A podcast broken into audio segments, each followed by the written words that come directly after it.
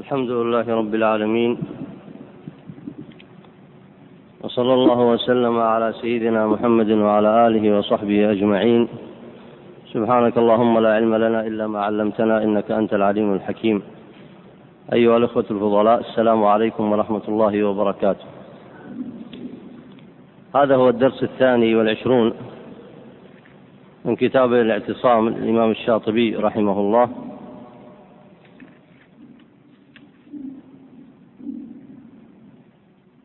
وما زال الكلام مستمرا عن الفصل الذي أسماه المؤلف الوجه الرابع من النقل ما جاء في ذم البدع وأهلها. اقرأ بارك الله فيك من حيث انتهينا في الدرس الماضي. بسم الله الرحمن الرحيم. وقال المصنف رحمه الله تعالى وقال بشر الحافي رأيت النبي صلى الله عليه وسلم في المنام فقال لي يا بشر تدري لما رفعك الله بين أقرانك؟ قلت لا يا رسول الله. قال لاتباعك سنتي وحرمتك للصالحين ونصيحتك لإخوانك ومحبتك لأصحابي وأهل بيتي. هذا هو الذي بلغك منازل الأبرار. بشر الحافي هو بشر ابن الحارث ابن عبد الرحمن. البغدادي المشهور بالحافي. ولد عام ألف عام 152 وطلب العلم وأخذه عن مالك وحماد بن زيد وكان رأسا في الورع والإخلاص. مات آه، سنة 227 هجرية. وهذه النصوص التي سيذكرها المصنف هنا سيذكرها في بيان أن الزهاد في هذه الفترة القرن الثاني وما حوله كانوا أهل زهد وعبادة وكانوا يشددون ويحذرون من البدع والأهواء. وسيظهر لكم هنا بعد سرد نصوص المصنف التي ذكرها عنهم أن المجتمع الإسلامي انتقل إلى ثلاثة مراحل فيما يخص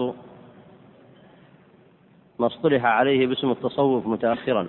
متأخرين اصطلحوا على هذا الاسم اسم التصوف والمصنف هنا يسميهم الصوفية الأول.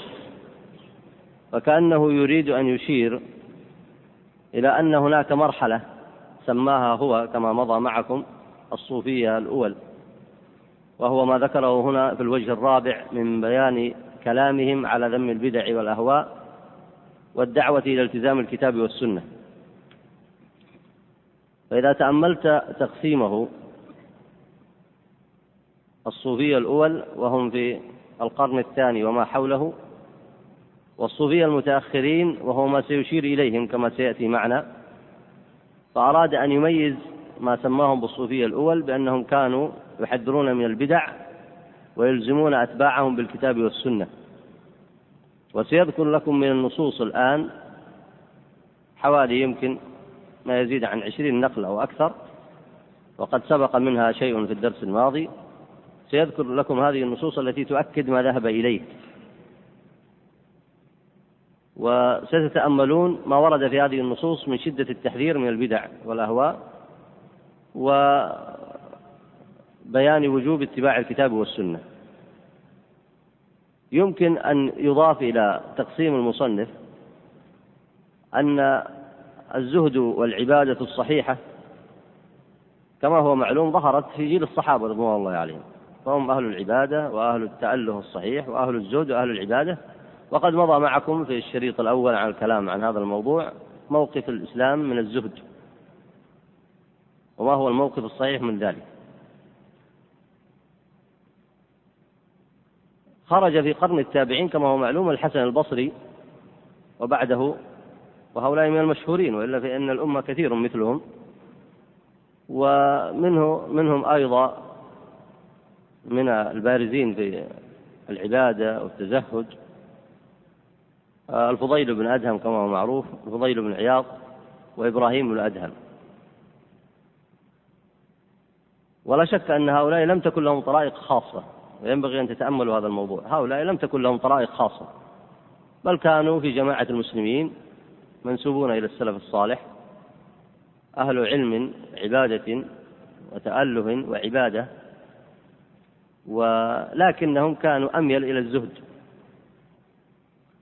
فمثلا لو قارنت مثلا بين الفضيل بن عياض وقارنت بين ابن المبارك لوجدت في شخصية ابن المبارك العالم المجاهد وكان له مال ينفق على أصحابه وهو الذي أرسل بأبيات إلى الفضيل بن عياض يقول يا عابد الحرمين لو أبصرتنا لعلمت أنك بالعبادة تلعب. فابن المبارك نموذج من النموذج العلماء الزاهدين المجاهدين والأمراء الصالحين. ولا شك أن الذين نهجوا نهج الصحابة قد لزموا الطريق الأمثل.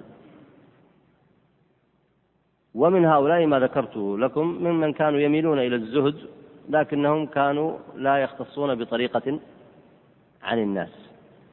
فهم على طريقة الصحابة والتابعين والسلف. أمثال الحسن البصري والفضيل بن عياض وإبراهيم بن أدهم وغيرهم.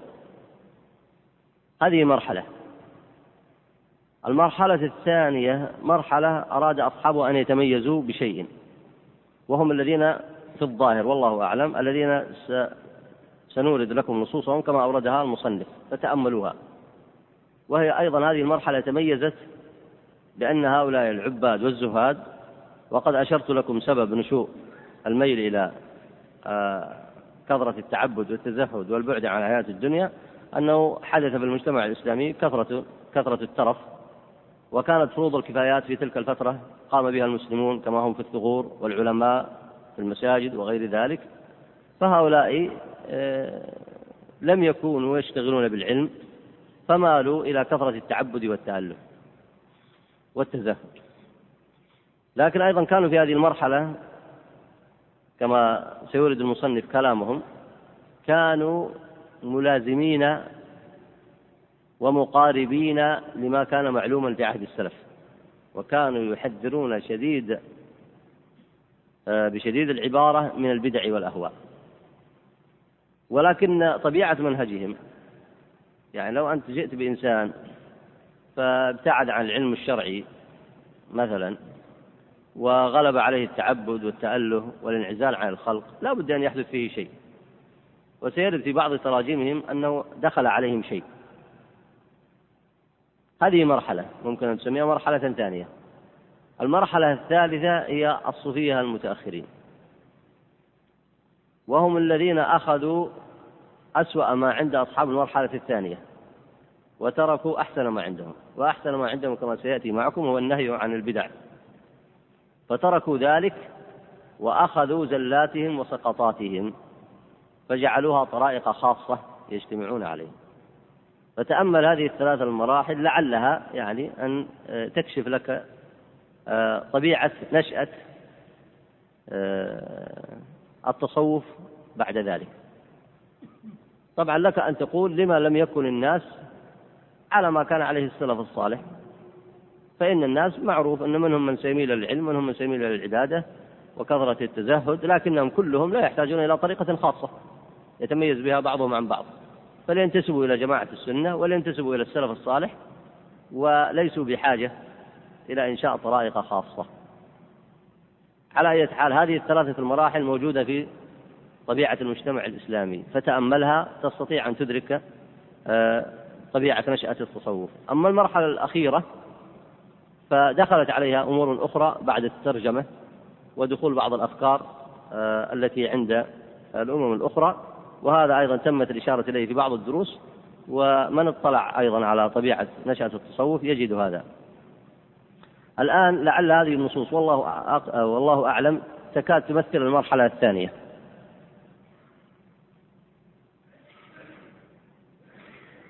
الاستدلال بالرؤى كما تعلمون مبشرات ومحذرات لكن لا تصلح أن تكون أصلا في الاستنباط. فالاستنباط عند أهل السنة الكتاب والسنة والقياس والإجماع. والقياس مبني على نص والإجماع مبني أيضا على مستند على نص. لكن الرؤى تصلح مبشرات ومحذرات. يعني يرى الإنسان رؤيا فيبشر بها فتطمئن نفسه أو تكون محذرة له فيبتعد عن معصية فيحذر بسبب ما رآه من تلك الرؤيا. أما أن تكون مصدرا للأحكام فلا تصلح أن تكون مصدرا للأحكام كما هو معلوم. طيب اقرأ بارك الله فيك. وقال معاذ بن يحيى الرازي اختلاف الناس كلهم يرجع إلى ثلاثة أصول فكل واحد منها ضد فمن سقط عنه وقع في ضده. التوحيد وضده الشرك والسنة وضدها البدعة والطاعة وضدها المعصية. بارك الله فيك. آه، معاذ بن يحيى ابن جعفر الواعظ آه، له مواعظ جيدة آه، خرج إلى بلخ وأقام بها ثم رجع إلى نيسابور ومات سنة ثمان وخمسين ومائتين الشاطبي ذكر هذا النص كما ذكر الذي قبله فإن الذي قبله قال فيه بشر الحافي آه، لاتباعك سنتي. فقد كانوا حريصين على اتباع السنة وترك البدع. والثاني أيضا وهو كلام معاذ ذكر فيه أن من ترك التوحيد وقع في الشرك. ولذلك كان أصحاب هذه الطريقة وهؤلاء الأئمة المشهورين كانوا محافظين على ذلك ولذلك قال السنة وضدها البدعة والطاعة وضدها المعصية. فكأنهم في هذه المرحلة كان منهجهم آه، يأمرون الناس باتباع السنن ويحذرونهم من اتباع آه، البدع. أي نعم. وقال أبو بكر الدقاق وكان من أقران الجنيد كنت مارا في تيه بني إسرائيل فخطر ببالي أن علم الحقيقة مباين لعلم الشريعة فهتف بي هاتف كل حقيقة لا تتبعها الشريعة فهي كفر.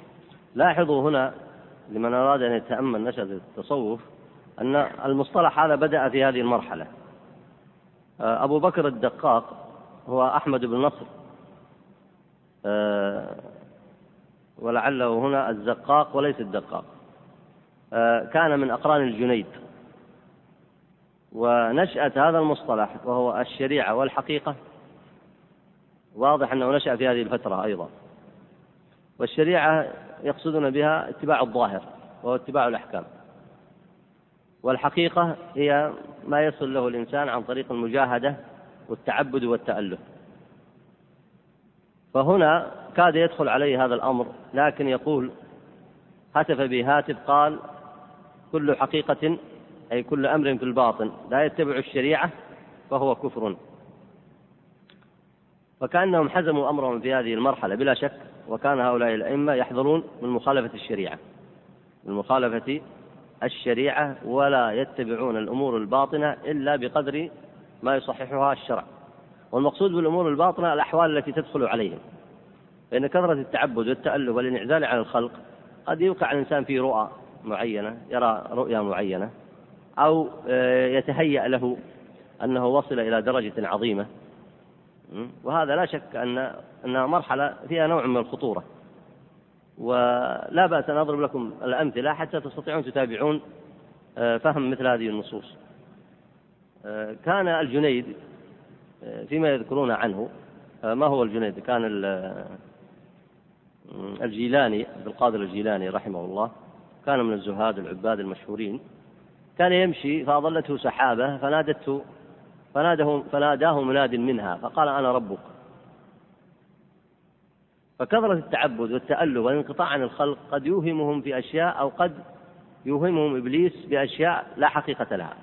فالذي يرجع إلى العلم ويحتكم إليه يسلم. فعبد القادر الجيلاني له فضل علم فإنه في هذا علم أنه لا يمكن أن يتجسد الله عز وجل في سحابة. فأنكر ذلك فقال كذبت يا عدو الله فعلم أنه شيطان يريد أن يغرر به.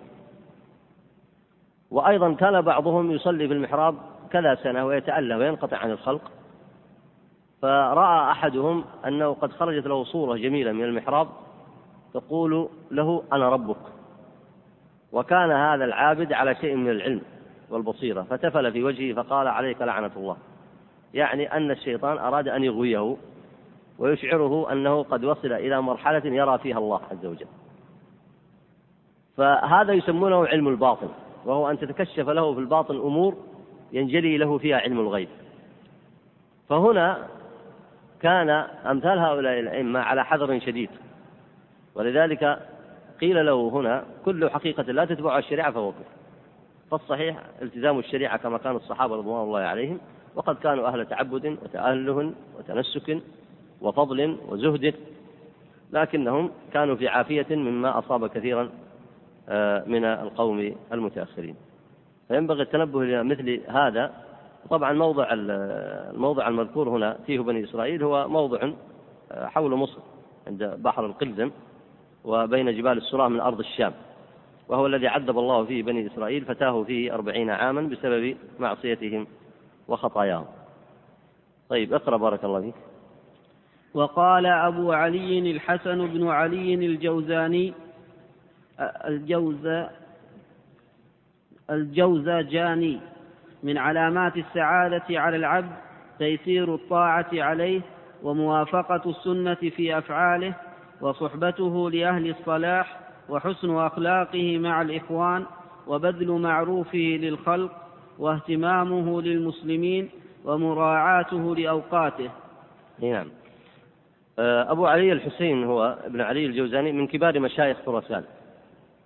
ولا شك أن هذه الوصية الماتعة الجميلة وهي علامات السعادة حقا أن ييسر الله لك الطاعة وأن يجعلك موافقا للسنة في أفعالك وأن تصحب أهل الصلاح. وأن يحسن خلقك مع الإخوان. وأن تبذل معروفك للخلق وأن تهتم بالمسلمين وأن تراعي أوقاتك. وكل هذا لا شك من ما ورد في الشريعة آه، ومما ندب له وبين بين فضله في الشريعة المباركة. أي نعم. وسئل كيف الطريق إلى الله فقال الطرق إلى الله كثيرة. وأوضح الطرق وأبعدها عن الشبه اتباع السنة قولا وفعلا وعزما وعقدا ونية لأن الله يقول وإن تطيعوه تهتدوا. فقيل له كيف الطريق إلى السنة؟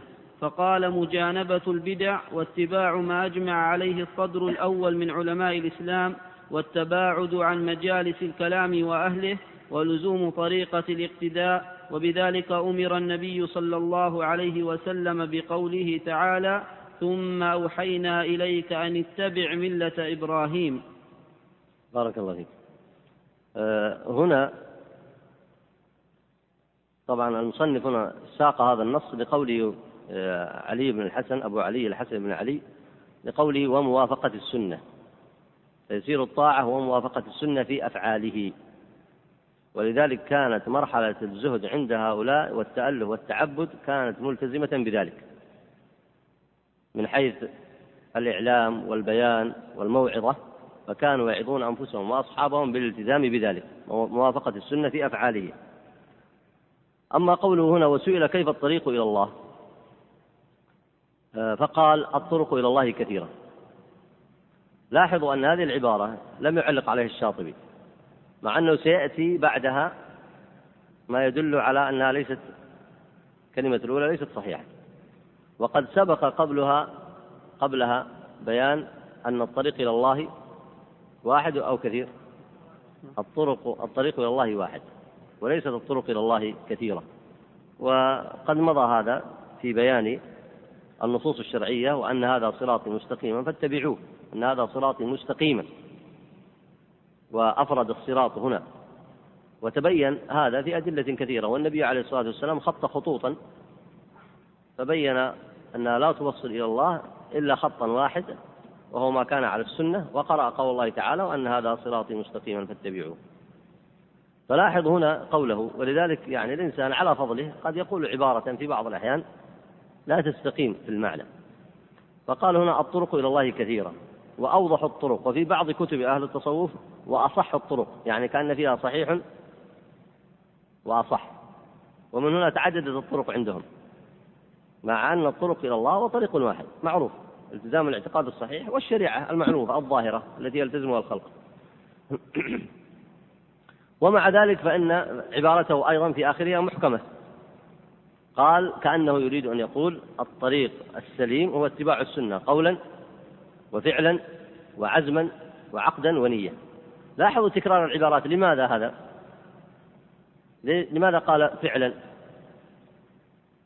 لأنه قد يأتي من الزهاد من يلتزمها قولا ولا يلتزمها فعلا. وسيأتي معكم مذهب من يسقط التكاليف عن نفسه. فلذلك شفت إعداد العبارات قال قولا وفعلا وعزما وعقدا ونية وذكر الدليل على ذلك في قوله تعالى وإن تطيعوه تهتدوا. من مواضع الشاهد التي من أجلها ساق المصنف هذا النص قوله هنا كيف الطريق إلى السنة؟ قال مجانبة البدع. فهؤلاء الذين إذا درست تاريخ التصوف ينتسب إلى هؤلاء. فالمفروض المصنف كأنه يريد يقول المفروض على المتأخرين أن يلتزموا بماذا؟ بوصية هؤلاء. لاحظ مجانبة البدع واتباع ما أجمع عليه الصدر الأول من إقامة التوحيد وتحريم الشرك والتزام الشريعة وعدم إسقاط التكاليف. ولزوم السنن. هذا كله مما أجمع عليه الصدر الأول. والتباعد عن مجالس الكلام وأهله ولزوم طريقة الاقتداء. وبذلك أمر النبي عليه الصلاة والسلام. أي من أراد أن يلزم طريقته فليلزم ما أمر به. وقد أمر كما قال الله تعالى ثم أوحينا إليك أن اتبع ملة إبراهيم حنيفا. اقرأ بارك الله فيك. وقال أبو بكر الترمذي لم يجد أحد تمام الهمة بأوصافها إلا أهل المحبة وإنما أخذوا ذلك باتباع السنة ومجانبة البدعة فإن محمدا صلى الله عليه وسلم كان أعلى الخلق همة وأقربهم زلفى. هو أيضا أبو بكر الترمذي أبو بكر محمد بن حامد بن محمد الترمذي من أعيان مشايخ خراسان أيضا. وهذه النصوص كلها مذكورة في كتاب طبقات الصوفية لأبي عبد الرحمن السلمي فإنه جمع أخبارهم. فلاحظ أن هذه العبارات عند أوائلهم كانت عبارات واضحة في النهي عن اتباع البدع.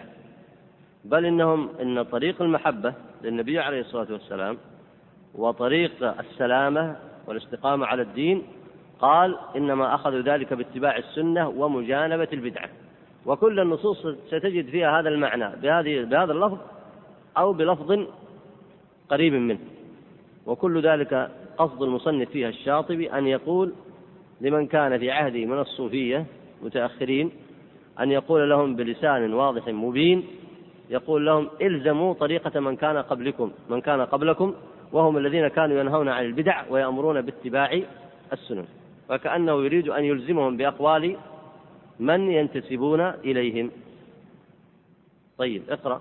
وقال وقال أبو الحسن الوراق لا يصل العبد إلى الله إلا بالله وبموافقة حبيبه صلى الله عليه وسلم في شرائعه ومن جعل الطريق إلى الوصول في غير الاقتداء يضل من حيث إنه مهتد.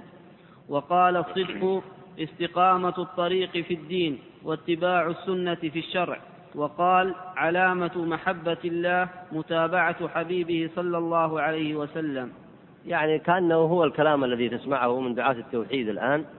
عندما يقولون من كان صادقا في محمد النبي صلى الله عليه وسلم فليصنع ماذا؟ فليتبع شريعته ويحذر من البدع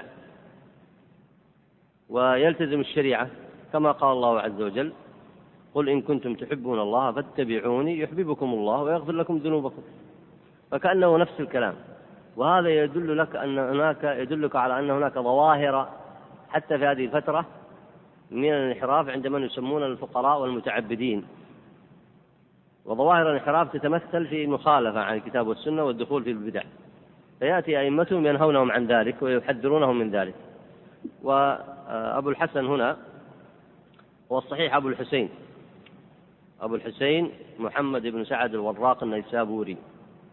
من كبار مشايخ نيسابور. توفي 320 آه، ولا شك أن في القرن الثاني والقرن الثالث بدأت هناك انحرافات عن السنة.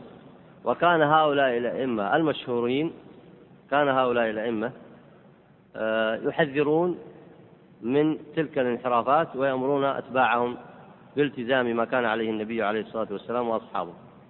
أي نعم. ومثله عن إبراهيم القمار قال علامة محبة الله إيثار طاعته ومتابعة نبيه. آه، هو إبراهيم ابن داود القصار وليس القمار.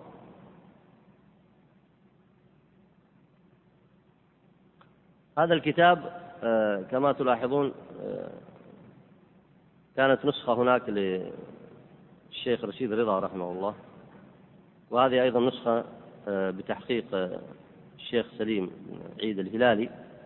ومع ذلك فإن هذه النسخ لم تخدم الخدمة الواجبة. يعني كل منهم بذل جهده مشكورا وجزاه الله خير على ما قدم. لكن الكتاب كما أشرت لكم في أول الدرس في أول هذه الدروس محقق في كلية الدعوة وأصول الدين في جامعة أم القرى. وهنا إحدى الرسائل قد نوقشت والحمد لله. وصاحبها هو الأستاذ آه، محمد أظن اسمه محمد بن عبد الرحمن الشقير وهي رسالة جيدة وقد حقق فيها هذا الكتاب على نسخ كثيرة. طبعا ممكن تستفيدون منها ويمكن أن يقنع هو بأن يطبعها بحيث تصحح نص الكتاب على ما رجع إليه. وقد أفاد وأجاد جزاه الله خيرا. وهذه التصحيحات سأحيلها على رسالته. ولعله إن شاء الله أن يطبعها. طيب. آه، هنا أيضا نفس الاستدلال. وهو أيضا في القرن الثالث أيضا. قال علامة محبة الله إثار طاعته ومتابعة نبيه. من أراد أن يميل إلى التزهد أو التعبد أو الانعزال عن الخلق فإنه لابد أن يلتزم بالشريعة. ومن زعم أنه محبا للنبي عليه الصلاة والسلام فلا بد أن يلتزم شريعته عليه الصلاة والسلام. اقرأ بارك الله فيك. وقال أبو محمد بن عبد الوهاب الثقفي لا يقبل الله من الأعمال إلا ما كان صوابا ومن صوابها إلا ما كان خالصا ومن خالصها إلا ما وافق السنة. وهو نفس المعنى أيضا في الاستدلال. أي نعم. وإبراهيم ابن شيبان القرمسيني صحب أبا عبد الله المغربي وإبراهيم الخواص وكان شديدا على أهل البدع متمسكا بالكتاب والسنة لازما لطريق المشايخ والأئمة حتى قال فيه عبد الله بن منازل إبراهيم بن شيبان حجة الله على الفقراء وأهل الآداب والمعاملات. بارك الله فيك. آه، هؤلاء تلامذة لبعضهم. آه، إبراهيم بن شيبان القرمسيني صاحب أبا عبد الله المغربي. وعبد الله المغربي هذا هو أستاذ إبراهيم الخواص. آه، ولاحظوا هنا أن في هذه الفترة أنه في هذه الفترة كان هناك قوم يسمون بالفقراء. وهذا مصطلح من مصطلحات أهل التصوف. يعني الفقراء لا يسألون عن الدنيا وينعزلون للتعبد والتأله طبعا من أين سيأكلون؟ سيأكلون مما ينفق عليهم الناس في الغالب. لأن الإنسان لا بد له من طعام وشراب ولا بد له من كلفة ومؤونة. فإن لم يكن لهم عمل فإما أن تكون له ضيعة يأكل منها أو أنه يمد يده للناس. على أي حال هؤلاء اشتهروا في المجتمع ولاحظوا هنا قال وأهل الآداب والمعاملات. كأنهم يريدون أن يميزوا أنفسهم بالتزام الآداب الشرعية. وهذا واجب على جميع من في المجتمع المسلم ليس خاصا بطائفة دون طائفة. لكن هذه الطائفة ميزت نفسها فكأنها ترى أنها اختصت بمثل هذا. وهذا الحقيقة وحده مشكل لأنه آه، لا يصح للإنسان أن يدعي نفسه الولاية آه، أو أنه يزعم أنه قد خص نفسه آه، بصفة ليست عند غيره.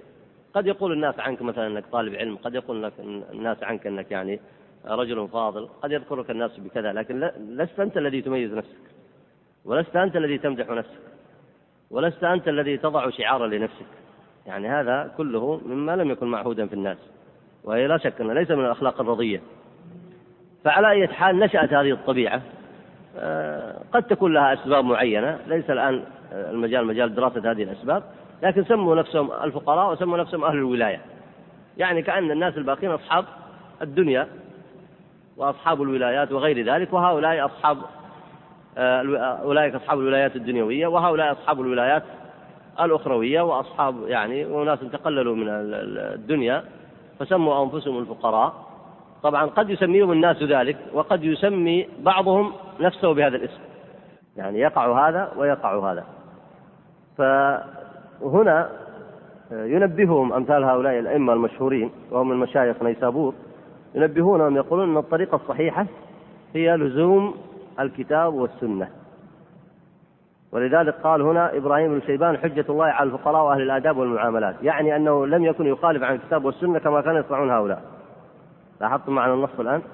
يعني كأنه يقول إن إبراهيم هذا لم يكن يعني كان أهل زهد وعبادة وتأله لكن لم لم يكن يخالف عن الكتاب والسنة. فلماذا هؤلاء الفقراء وغيرهم لا يصنعون مثله فيلتزمون الكتاب والسنة؟ فهو حجة عليهم. اقرأ بارك الله فيك. وقال أبو بكر بن سعدان وهو من أصحاب الجنيد وغيره الاعتصام بالله هو الامتناع عن الغفلة والمعاصي والبدع والضلالات. هو نفس نفس الطريق في الاستدلال. لاحظوا حتى ما تنسون الغرض الأصلي الذي المصنف جاء آه، بهذه النصوص من أجله وهو بيان أن كلمة الناس في تلك الفترة ذكر لكم كلام الصحابة ذكر لكم كلام التابعين وذكر لكم أيضا كلام آه، الأئمة الزهاد في هذه المرحلة أن كلهم مجمعون على منابذة البدع وأمر الناس بالاعتصام بالكتاب والسنة. كل هذه النصوص بل هذه المئة صفحة كلها بعد ذكر الأدلة من الكتاب والسنة كلها لهذا المقصد لبيان هذا المقصد. أي نعم. أبو بكر هو أحمد بن سعدان بغدادي وكان يتبع مذهب الشافعي. ومورد النص هنا أنه كان ينهى عن البدع والضلالات كما آه، ذكر المصنف. اقرأ بارك الله فيك. وقال أبو عمر الزجاجي وهو من أصحاب الجنيد والثور وغيرهما كان الناس في الجاهلية يتبعون ما تستحسنه عقولهم وطبائعهم فجاء النبي صلى الله عليه وسلم فردهم إلى الشريعة والاتباع فالعقل الصحيح الذي يستحسن ما يستحسنه الشرع ويستقبح ما يستقبحه الشرع. بارك الله فيك. آه، أبو عمرو هذا آه، هو من أصحاب الجنيد كما ذكر والثوري لو يقصد سفيان الثوري ومرحلته مرحلة مبكرة هو في القرن الثاني آه، توفي عام 148 هجرية. أما الجنيد فهو المشهور أبو القاسم الجنيد محمد بن الجنيد النهاوندي. شيخ الصوفية والطريقة في تلك الفترة. ولد سنة نيف وعشرين ومائتين آه، وتفقه على أبي ثور. وأتقن آه، العلم. ثم لاحظ الآن ثم أقبل على شأنه. ما معنى ثم أقبل على شأنه؟ ها؟ انقطع للعبادة والتزهد. وإلا أخذ العلم عن أبي ثور وغيره. ها؟ وتأله وتعبد. وقل ما روى. وش معنى وقل ما روى؟ يعني معه علم لكن ما كان يروي للناس. فلاحظوا هنا طبعا هو في القرن توفي سنة سبع وتسعين ومائتين يعني في القرن الثالث. آه، فلاحظوا أن أن وهو من المشهورين في تلك الفترة. آه، لم يكن يروي العلم وانعزل لشأنه. هذه مرحلة من مراحل المجتمع الإسلامي. لكن كانت هذه المرحلة مع هؤلاء الأئمة كانوا شديدي الحذر وكانوا ينبهون الناس على البعد عن البدع ويلزمونهم بالكتاب والسنة. لكن لا يعني أنهم سيكونوا معصومين لأن الفقهاء ما يعص ما ليس أحد في الفقهاء معصوم ولا في المحدثين كما هو معلوم وإنما المعصوم علماء الأمة بمجموعهم الأمة بمجموعها. لا تجتمع أمتي على ضلالة. لكن آحاد العلماء من الفقهاء والمحدثين ومن الزهاد والعباد العصمة ليست لواحد منهم. فلاحظوا أنه مع ذلك يبدأ يدخل على هؤلاء الفضلاء أشياء معينة. أقبل على شأنه. أه وقل ما روى يعني ينقل العلم وغير ذلك. ولا شك أن لهم اجتهادات معينة في هذا الباب. المهم تلاحظون كيف بدأ المجتمع يفقد بعض علمائه البارزين فيذهبون جانبا. وهذا واضح لمن درس هذه الفترة. يذهبون جانبا عن الحياة العامة. لهم اجتهاداتهم ولهم مرئياتهم في هذا الموضوع لكنها سببت إشكالات كما سيأتي فيما بعد. طبعا هنا المصنف أورد هذا النص الذي ذكره الزجاجي هنا. وواضح أن فيه تصعيد علمي رصين. فكأنه يقول لهم إياكم أن تتركوا الشريعة. المتكلمون اللي اشتغلوا بعلم الكلام تركوا الشريعة وذهبوا إلى ماذا؟ لعقولهم. والذين سموا أنفسهم الفقراء وأهل الولاية والتعبد والتزهد تركوا بعض الأحكام وانقطعوا عنها وذهبوا لأي شيء؟ لوجداناتهم ولو قيل فهو يقول لهم هنا يقول كان الناس في الجاهلية يتبعون ما تستحسن عقولهم. فإياكم أن تصنعون مثلهم.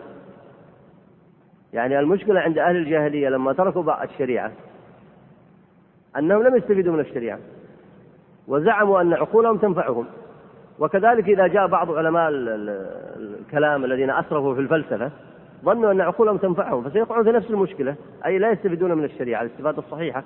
وكذلك من ظن أن ذوقه ووجده وغير ذلك وأحواله ستسعفه بأشياء غير موجودة في الشريعة فسيقع في نفس المشكلة. فهو ذكرهم بأمر وقال العقل الصحيح الذي يستحسن ما يستحسنه الشرع ويستقبح ما يستقبحه الشرع يعني فإياكم والبدع. فاحذروا منها والزموا ما كان عليه النبي عليه الصلاة والسلام وأصحابه. أي نعم. وقيل لإسماعيل بن محمد السلمي جد أبي عبد الرحمن السلمي ولقي الجنيد وغيره ما الذي لا بد للعبد منه؟ فقال ملازمة العبودية على السنة ودوام المراقبة. هو نفس المعنى. لاحظوا أن هذه النصوص كلها تؤدي إلى معنى واحد. آه هو أبو عمرو. آه إسماعيل بن الجيد بن أحمد. توفي سنة خمس وستين وثلاثمائة. يعني أنت الآن بعضهم في القرن الرابع. أما جده فهو محمد بن الحسين بن محمد بن موسى السلمي أبو عبد الرحمن إمام حافظ محدث. كان شيخ خراسان وكبير الصوفية حين ذاك حدث أكثر من أربعين سنة. شوف بعضهم الآن يشتغل بالعلم والتحديث وبعضهم ينضوي على نفسه. قال حدث أكثر من أربعين سنة قراءة وإملاء وصنف سننا وتفسيرا. من أشهر كتبه طبعا طبقات الصوفية. اللي منها أكثر هذه النقود. فكأنه لما نقل أكثر كلامهم في هذه الفترة كان كلامهم كله كما ذكر الشاطبي هنا يدل على مقصوده وهو الأمر بملازمة الكتاب والسنة وترك البدع والمحدثات. حتى وإن جاءت البدع والمحدثات عن طريق علم الكلام والفلسفة أو جاءت عن طريق الذوق والتأله والتعبد. فأبو عبد الرحمن السلمي هنا ذكر أكثر هذا الكلام المذكور هو من كتابه طبقات الصوفية. توفي آه، سنة اثنتين آه، اثنتي عشر وأربعمائة.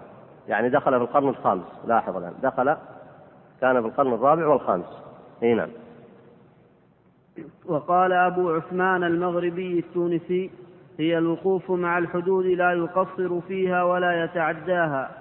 قال الله تعالى ومن يتعدى حدود الله فقد ظلم نفسه. نعم. وقال أبو يزيد البسطامي عملت في المجاهدة ثلاثين سنة فما وجدت شيئا أشد من العلم ومتابعته ولولا اختلاف العلماء لشقيت واختلاف العلماء رحمة إلا في تجريد التوحيد ومتابعة العلم هي متابعة السنة لا غيرها. هنا قوله وجدت آه، فما وجدت شيئا أشد من العلم ومتابعته. آه، أبو يزيد البسطامي كما ذكر هنا قال عملت في المجاهدة ثلاثين سنة. طبعا أنت لما تتصور الحقيقة أن مثل هذا الكلام اللي نقله الشاطبي يستفاد منه. لكن يبقى أنه كلام غير معصوم. كلام غير المعصومين. فهو ممكن يستفاد منه في أن هذه المرحلة كان هؤلاء يذمون البدع ويحذرون منها. طبعا الذين يجيون بعدهم ليس بالضرورة أن يلزموا طريقتهم. وخاصة إذا تصورت أن من سيأتي بعدهم سيبدأ يميز نفسه بطرائق خاصة. وأنت تتصور أن هذه الأمة الذي جعلها الله أمة واحدة لو تصورت أن قوما منها سيتميزون بطرائق خاصة في التعبد وفي طريقة الذكر وفي طريقة العبادة ويبدأون يدخلون على أنفسهم طرائق معينة. ما الذي تتصوره أنت؟ هل سيضبطون الطريق؟ يعني أي إنسان عاقل يتأمل سيدرك فعلا أنهم لن يضبطوا الطريق. فلما لا يعيش الناس كما عاش النبي عليه الصلاة والسلام وأصحابه رضوان الله عليهم والتابعون بعد ذلك. يعني الذي يجاهد نفسه ثلاثين عاما لا شك أن هذا أمر مطلوب. لكن أنت هل مطلوب منك أن تجاهد نفسك ثلاثين عام؟ ولا مطلوب أن تجاهد نفسك حتى تموت؟ فسيأتي معك إشكالات لأنك أنت الآن لما تضع للناس تقول أنت أهل هذه البلاد خذوا لكم طريقة معينة في الذكر والعبادة والتألف. وأنتم يا أهل هؤلاء البلاد خذوا لكم طريقة معينة. ولهذه الطريقة أشياخ ولهذه الطريقة أشياخ وكل واحد يريد يميز طريقته عن الثاني. هل ستنضبط أمورهم؟ سيقعون بلا ريب في مخالفة كثير من السنن بلا بلا ريب. وهذا نشأ في فترة مبكرة. أما بعد ذلك كما ذكر الشاطبي وكما سيأتي معكم دخلت أشياء أيضا من الشرك ومن البدع. فهذا الكلام الموجود كلام مفيد جدا. لكن هل الذين جاءوا من بعد التزموا به؟ فكأن الشاطبي يريد أن يذكر ذلك لينبه على أهل على أهل الطرق الذين كانوا في زمانه. أبو يزيد البسطامي هو أبو يزيد طيفور بن عيسى. البسطامي أحد الزهاد وأخواه كانا زاهدين. أحدهما اسمه آدم والآخر اسمه علي. وكان جدهم آه، مجوسيا فأسلم. وهو من مشايخ الصوفية في تلك الفترة المشهورين. طبعا منقول عنه أشياء مثل من مثل هذا الكلام الجيد. ومنقول عنه أشياء غريبة جدا. ذكر أهل العلم في كتبهم. طبعا هذه الأشياء الغريبة المنقولة عنه شذوذات لكن هل تصح أن تنقل عنه أم لا؟ طبعا لما تحقق في المنهج العلمي لا بد أن توجد سند للنقل عنه. فعلى أي حال الذي نقل عنه من مثل هذا الكلام الجيد كثير. والذي نقل عنه من الكلام الذي لا يصح كثير أيضا. لكن ذكر بعض العلماء المحققين أن هذا الكلام الذي ليس بصحيح الذي ينقل عنه ولا يوافق الشريعة ينقسم إلى قسمين قسم مكذوب عليه. وقسم دخل عليه من شدة الحال والذوق. يعني الإنسان قد إذا انقطع عن الخلق وحاول أن يجاهد نفسه قد تستولي عليه بعض المشاعر غير الصحيحة كما سيأتي معكم ببعض النصوص. تستولي عليه بعض المشاعر غير الصحيحة فيقول أشياء ليست بصحيحة. وعلى أي حال الأمر سهل فيها. لماذا؟ ما هو سهل في آه، آه، بيان آه، خطرها ينظر فيها بحسبها فإن كانت من الأمور العقائدية الخطيرة ينبه عليها وليس المجال المجال تفصيل لهذا وإن كانت من الأمور المعاصي ينبه عليها وإن كانت من أمور الفسق ينبه عليها. لكن في المنهج العلمي الأمر سهل لأن هذا الكلام كلام معصوم أو كلام غير معصوم؟ كلام غير معصوم. مثل فقيه من الفقهاء لما يأتي ويستدل بحديث موضوع ماذا يعني؟ حتى لو كان من كبار العلماء ماذا يعني؟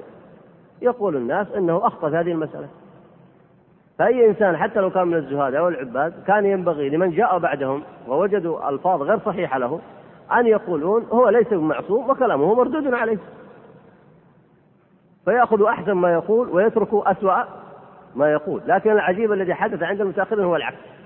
تركوا أحسن ما يقول من مثل هذا الكلام وأخذوا أسوأ ما يقول ولهذا بدأ خط التصوف يذهب بعيدا عن السنة ولا يزداد إلا آه، بعدا والعياذ بالله. فيقول هنا عملت بالمجاهدة في ثلاثين سنة فما وجدت شيئا أشد من العلم ومتابعته. وهذه ينبغي للعبارة ينبغي العبارة أن يحفظها طلاب العلم. وقد قالها غيره أيضا من علماء السنة المشهورين. لماذا يكون العلم أشد في المجاهدة؟ لأن العلم يحتاج منك إلى صبر للتعلم ويحتاج منك إلى صبر للحفظ.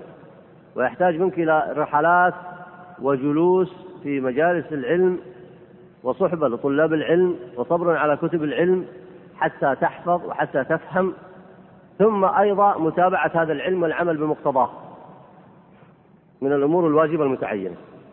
وهذا من أشد أنواع المجاهدة. لكن الاعتزال عن الخلق لا يكلفك كثيرا. الاعتزال عن الخلق والتعبد والشعور انك ما شاء الله ترتقي يوم بعد يوم هذا ما يكلف كثيرا. لأنك أبعدت نفسك عن اذى الخلق وأبعدت نفسك عن مشكلاتهم وأبعدت نفسك عن حفظ العلم وتعلم العلم ولذلك الأمر يسير. وهذا ملاحظ في الناس. يعني أنت تأمل أحوال الناس الآن. لو جيت الآن مثلا بطلاب قلت باخذكم رحلة. وإن كان هذه من الأمور التي منشطة يعني مفيدة. فقلت لو أخذكم رحلة تذهبون إلى المدينة مثلا وتصلون في المسجد النبوي كذا وكذا وتجتمعون مع بعضكم مثلا في كذا أو حتى تقومون الليل وتصومون الاثنين والخميس. قد يجدون نشاط لهذا. أليس كذلك؟ وينشطون لهذا. لكن وإن كان هذا ينبغي أن يكون بحسب هو من الأمور المباحة التي قد يتنشط الناس بها على الطاعة. لكن لو جئت لهم فقلت لهم لا أنا أريدكم تحضرون درس معين أو كتاب معين وتحفظون هذا الكتاب وتتابعون هذا الفهم. يشق عليهم أو لا؟ أيهما أشق عليهم هذا أو تلك الرحلة؟ الرحلة يجدون فيها انطباع نفسي واستراحة فهذا وجده العباد كذلك. فمالوا في الحقيقة إلى ما هو أريح لهم. ولذلك قد يأتي الناس عندما يتكلمون عن الزهاد والعباد فيقولون ما شاء الله ما شاء الله مرحلة طيبة. نعم العبادة والتأله والزهد في الدنيا والتعلق بالآخرة أمور طيبة. لكن لا تظن أنه ارتقى على مثل الشافعي ومالك وشيخ الإسلام ابن تيمية وأبي حنيفة وفلان وفلان. لا. لا تظن لا تتصور هذا. لأن هؤلاء الأئمة بقوا مع الناس وصبروا على آذاهم وتعلموا العلم وحفظوا سنة النبي عليه الصلاة والسلام وعلموها وتعبوا وجاهدوا وصبروا على تصحيح المجتمع وتحملوا الأذى وقد يتحملون السجن والضرب وقد يتحملون أشياء كثيرة. بالله عليكم من الذي تحمل القوة والشدائد؟ هذا أو فلان وفلان الذي اعتزل الخلق لكن الناس يزنون الأمور بعضها بميزان غير شرعي. يقول ما شاء الله هذا اعتزل عن الخلق وجاهد وليس عنده مثلا من المال إلا قليل وزهد في الدنيا. فالناس يعجبون بهذه الصورة وهي لا شك أنها صورة طيبة. لكن لا يمكن أن تقارنها مع أعمال العلماء المجاهدين الأبرار الذين صبروا واحتسبوا وجاهدوا. وقاتلوا وقتلوا. ولذلك الأصل في هؤلاء أن يلتزم أمثال هؤلاء الزهاد والعباد أن يلتزموا بما كان عليه النبي عليه الصلاة والسلام والصحابة. مع أنهم الحقيقة كما تلاحظون ما دخلت عليهم بدع كثيرة في هذه المرحلة. لكن رأيتم لو أنهم التزموا بما كان عليه الصحابة والتابعين. كانوا ينفع للخلق أو لا؟ يعني إمام مثلا يجاهد نفسه ثلاثين عام ثم يعتزل عن الناس. أيهما أنفع للخلق؟ أن يصبر معهم ويعلمهم. وينشر العلم أو أن يعتزلهم؟ وأيهم أخف عليه؟ أن يصبر مع الناس ويتعب ولا يجلس لحاله لوحده؟ يظن الناس أنه يعني أحسن من غيره لكن كلا. ما صنعه الأئمة الأربعة المشهورين مثل مالك وأحمد وغيره والشافعي وما صنعه أئمة الصحابة والتابعين هو هو الأصل وهو الصحيح. وهو ملازمة الكتاب والسنة. وهو القيام بالدعوة والإحتساب على الخلق والصبر على أذاهم. هو هذا هو الصحيح وهذا المنهج الصحيح. لكن العباد الحقيقة مع ما فيهم من الفضل وكما قرأتم في تراجمهم لكنهم مالوا إلى دون المرتبة المطلوبة بلا ريب. أي نعم. أما قوله ولولا اختلاف العلماء لشقيت واختلاف العلماء رحمة فقد ضبطه بقوله إلا في تجريد التوحيد أي في العقائد. في العقائد ما ينبغي أن يكون هناك اختلاف. ينبغي أن تكون عقيدة هذه الأمة عقيدة واحدة وليس حتى في تجريد التوحيد كما يقول هنا بل حتى في أصول الأحكام كما هو معلوم في تحريم الربا تحريم الخمر. الأمر بالمعروف النهي عن المنكر تحريم الفواحش إقامة العدل تحريم الظلم آه اجتماع الناس على الأركان الخمسة وغيرها هذه ما ينبغي أن يكون فيها خلاف. أما مسائل الفروع فمعلوم يعني ما وقع فيها من الاختلاف والأمر فيها واسع ويطلب فيها الدليل الصحيح. أي نعم. وروي عنه أنه قال قم بنا حتى ننظر إلى هذا الرجل الذي قد شهر نفسه بالولاية وكان رجلا مقصودا مشهورا بالزهد. قال الراوي فمضينا. فلما خرج من بيته ودخل المسجد رمى ببصاقه تجاه القبلة فانصرف أبو يزيد ولم يسلم عليه. وقال هذا غير مأمون على أدب من آداب رسول الله صلى الله عليه وسلم فكيف يكون مأمونا على ما يدعيه؟ أحسنت بارك الله فيك. لاحظ هنا أن في هذه المرحلة هناك حذر من البدع. حتى عند هؤلاء الزهاد مع أنهم الحقيقة كما ترون نزلوا مرتبة. عما كان عليه الأئمة الأربعة عما كان عليه أئمة الصحابة والتابعين أئمة كانوا هؤلاء. يعني كان بعض الثغور فإن كنت الحقيقة ما أريد أطيل عليكم الآن لأن كثير منكم مجهدين وخاصة بعد الحج. آه، كان من الثغور آه، من يكون في أهل الحديث. وكانوا يجاهدون ويحفظون ثغور المسلمين. وكان بعض الثغور لا يذكرني الآن يحضرني الآن آه، حفظ موضعه. كان رئيسه النسائي وكان عنده خمسمائة من أهل الحديث فكانوا يحفظون سنة النبي عليه الصلاة والسلام ويحفظون ديار المسلمين وكانوا أهل عبادة وتزهد. فلا شك أن أمثال هؤلاء الذين ذكرهم الشاطبي نزلوا مرتبة عن غيرهم من الفقهاء العاملين المجاهدين المشهورين في الأمة بلا ريب. ومع نزولهم هذه المرتبة إلا أنهم كانوا حذرين أيضا. حتى تتأمل الآن كيف الانحراف بدأ يدخل في المجتمع الإسلامي على تدرج. كانوا حذرين. في تلك الفترة لاحظ الآن شوف العبارة هذه. قال قم بنا ننظر إلى هذا الرجل الذي قد شهر نفسه بالولاية. أي تتصور أن الدين والولاية أنها هي متروكة لفلان وفلان يشهر نفسه يجي واحد يدعي أنه ولي والثاني يدعي أنه متقدم في الأرض. يعني هذه الأساليب الحقيقة. لا شك أنها أساليب مرضية في المجتمع الإسلامي. ولذلك الآن أنت إذا تكلمت عن أفضل الناس ممن سبق أو ممن تراه ما تملك أن تقول أحسبه كذلك. والله حسيبه. ولا أزكي على الله أحدا. ما ما تملك تقول أكثر من هذا. فما بالك إنسان هو نفسه يقوم ويشهر نفسه بالولاية. يقول إنه ولي وإنه إنسان كذا وإنه. لا شك إن هذه الأساليب المرضية هي الذي افسدت المجتمع الإسلامي. فهؤلاء اختبروه. ولاحظ أنهم كانوا حذرين في هذه الفترة. قال قم ننظر إليه. وكان رجلا مقصودا. شوف لاحظ عبارة مقصودا. شوف. وهذه إشكاليات الحقيقة. إشكاليات عجيبة بدأت في المجتمع الإسلامي. واحد يشهر نفسه بالولاية واحد يقصده الناس يتجمعون عليه يقول لا والله هذا ولي وهذا متقدم وهذا. ولذلك مصطلح الولي أيضا يحتاج علماء السنة أن يصححوه. لأن فهم الناس أن مصطلح الولي هذا لقوم خاصين مع أن الولي هو كل مؤمن. كل مؤمن اتقى الله وأخافه هو من أولياء الله عز وجل. يجب عليكم ولايته ويجب عليكم مناصرته ويجب عليك الذب عن حرمته هو من أولياء الله. لكن هؤلاء لما شهروا أنفسهم بطريقة معينة أشعروا الناس بطريق غير مباشر أن هؤلاء هم الأولياء. طيب والباقيين منهم وش هم؟ أولياء الشيطان؟ بقية المسلمين ما هم؟ المؤمن صاحب الطاعة وصاحب الخير ما هو؟ من أولياء الشيطان هو؟ هو من أولياء الله عز وجل. فأوهم الناس أن هذه الولاية خاصة بهم ليست بغيرهم. ولذلك يحتاج علماء السنة كما ذكرت لكم أن يصححوا هذا المفهوم ويبينوا من هم أولياء الله وهو أنه كل مؤمن تقي هو من أولياء الله. قال فمضينا. فلما خرج من بيته ودخل المسجد طبعا لأنهم ما يشتغلون بالعلم الشرعي هذه مشكلة. ماذا صنع؟ بصق تجاه القبلة. وهذا كما تعلمون قد نهي عنه. صح عن رسول الله صلى الله عليه وسلم في قوله البصاق في المسجد خطيئة وكفارتها دفنها هذا المفروض يعلم نعلمه الصبيان. حديث رواه البخاري. فما بالك هذا الذي ادعى لنفسه ما صنع وهو يخالف السنة؟ ماذا قال أبو يزيد لأصحابه؟ قال هذا لا يؤمن على أدب النبي صلى الله عليه وسلم من آداب رسول الله صلى الله عليه وسلم. فكيف يكون مأمونا على ما يدعيه؟ وش ما يدعيه؟ الولاية وأنه يقصد الزهد ولا شك أن هذه الأمور المرضية هي التي بدأت تزيد وتزيد حتى أصبحت أصولا وطرائق تنتسب إلى هذه الأمة. أي نعم.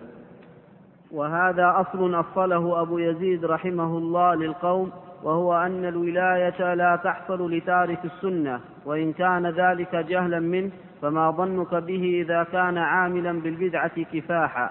طيب. آه قال فما ظنك به إذا كان هذا كلام من؟ مم. هذا كلام الشاطبي. يقول إن أبو يزيد البسطامي جعل لمن جاء بعده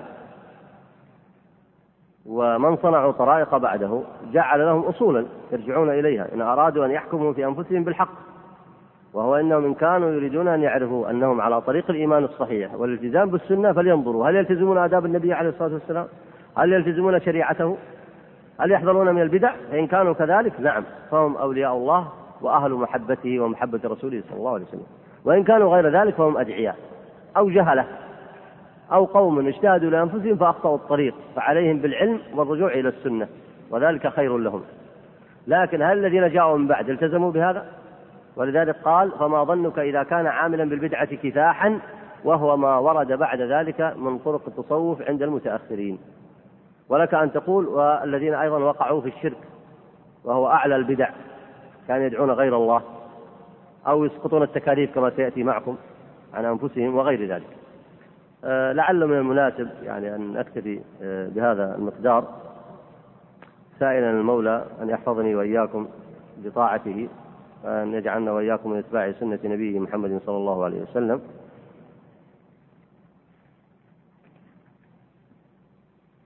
هذا يقول كما تعلمون أصبح وقت صلاة العشاء متأخر جدا أه، والدرس لا ينتهي إلا بحدود الساعة العاشرة والنصف مساء فحبذا لو تغير الموعد بحيث يكون بين المغرب والعشاء. وتكون الأسئلة بعد صلاة العشاء لتعم الفائدة. آه، ملحوظة يقول الدرس الذي كان في الوقت الذي بين المغرب والعشاء في أصول الفقه توقف منذ فترة. طيب على حال الأمر إليكم؟ ولا ريب يعني آه، أن جعل الدرس بين المغرب والعشاء أخف وتزول به المشقة والكلفة. لكن كان رغبة الكثير من الطلاب وخاصة الذين كانوا آه، قد يكون عندهم مشرفين على بعض حلقات التحفيظ كانوا يرغبون أنه كان بعد العشاء. وكان أيضا في الفترة السابقة الوقت لم يكن متأخرا كما هو الآن. فالآن إن شاء الله نرجع إلى أن يكون الوقت بمشيئة الله وتوفيقه بعد صلاة المغرب. إن شاء الله من الأسبوع القادم. يكون الموعد هو نفس اليوم يوم الأحد ويكون بعد صلاة المغرب مباشرة. وسبحانك اللهم وبحمدك لا إله إلا أنت نستغفرك ونتوب إليك.